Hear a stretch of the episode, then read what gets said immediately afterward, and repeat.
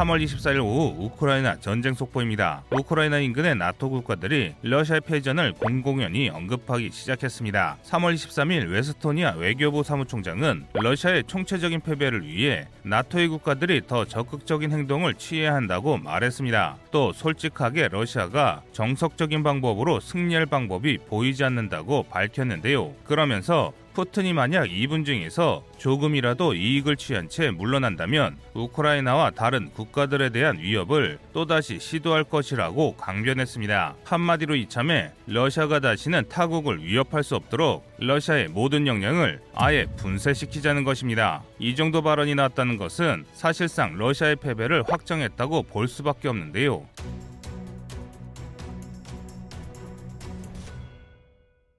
심지어 비슷한 시가 리투아니아 국방장관이 키우에 있음이 확인됐습니다. 아마도 전쟁 내내 우크라이나 일대를 정찰하던 미국과 나토의 정보 자산들이 얻은 어떤 정보가 나토 국가의 고위 관료들에게 확신을 심어준 것 같은데요. 하지만 러시아의 몰락과 별개로 전쟁은 현재 진행형입니다. 아직도 10만 이상의 러시아 전투병이 우크라이나에서 교전을 이어가고 있는데요. 그 중에서도 우크라이나 동부의 교전이 굉장히 치열합니다. 특히 최근 수일간 이지움과 마리우폴에서 교전이 더욱 치열했는데요. 그중 가장 큰 격전이 벌어진 곳은 이지움입니다. 지금 보시는 전선은 우크라이나 동부 전선의 지도인데요. 우크라이나 동부군은 러시아군과 돈바스 반군의 파상 공세에도 불구하고 지난 한 달간 전선을 안정적으로 유지했습니다. 그래서 마음이 다급해진 러시아는 하루키우를 포위하던 병력을 이지움으로 돌리고 마리우폴 북방 볼로부카를 공격해 우크라이나 동부군을 포위 섬멸하려 했습니다. 하지만 두 도시에서 결사적인 저항을 펼치는 우크라이나군을 결국에는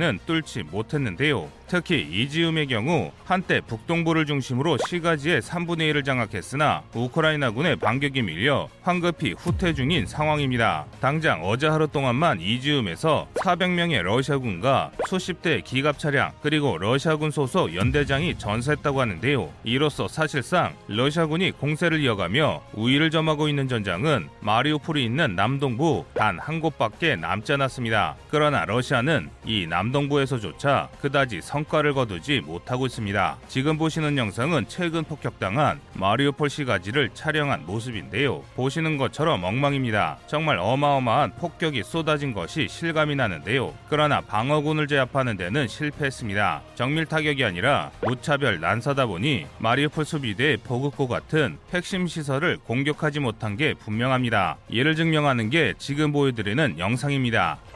23 марта. Украинский город-герой Мариуполь. Шо вы хуесосы, блядь? Отсосали нахуй? Путин кто, блядь? Что-то как-то не уверенно, блядь. Кто Путин? Молодцы, блядь. Ждем следующих, нахуй.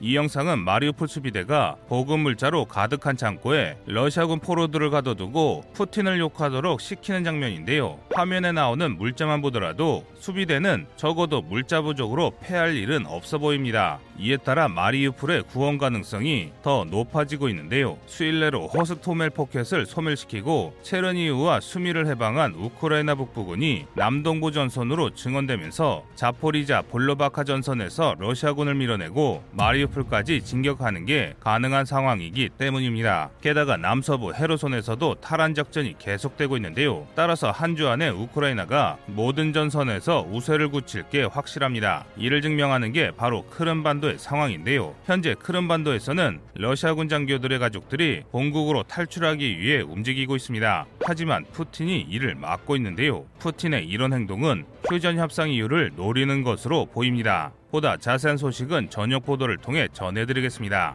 이상 거리투버였습니다.